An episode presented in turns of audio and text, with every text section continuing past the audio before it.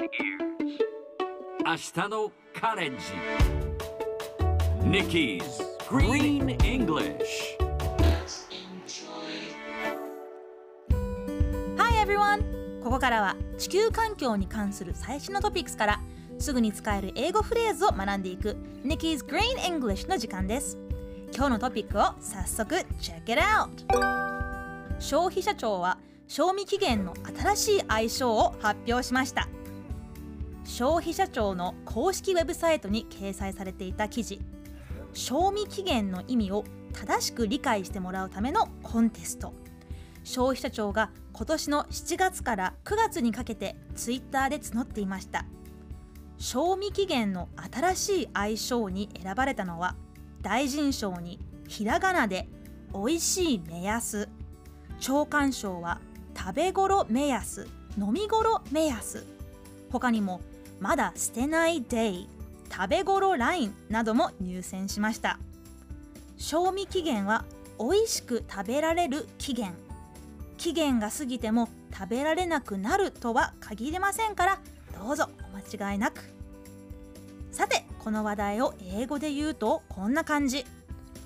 The Consumer Affairs Agency has announced a new nickname for the Best Buy Date.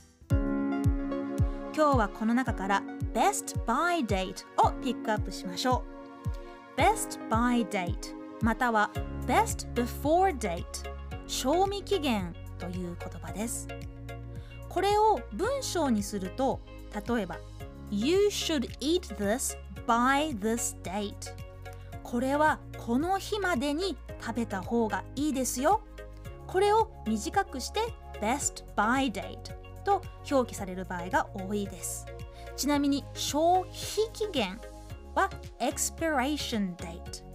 この日を過ぎてしまうとお腹を壊してしまうかもしれないよと教えてくれるのがこっちの消費期限ですね。賞味期限と消費期限の違いを覚えれば少しでもフードロスを減らせるかもしれません。それではみんなで言ってみましょう。Repeat after Nikki Best buy date Yes, very good Best buy date The best buy date 最後にもう一度ニュースをゆっくり読んでみますね The Consumer Affairs Agency has announced a new nickname for the best buy date 消費者庁は賞味期限の新しい愛称を発表しました Best buy date 聞き取れましたか？Nikki's Green English 今日はここまで。しっかりと復習したいという方はポッドキャストでアーカイブしていますので通勤通学お仕事や家事の合間にチェックしてください。See you next time!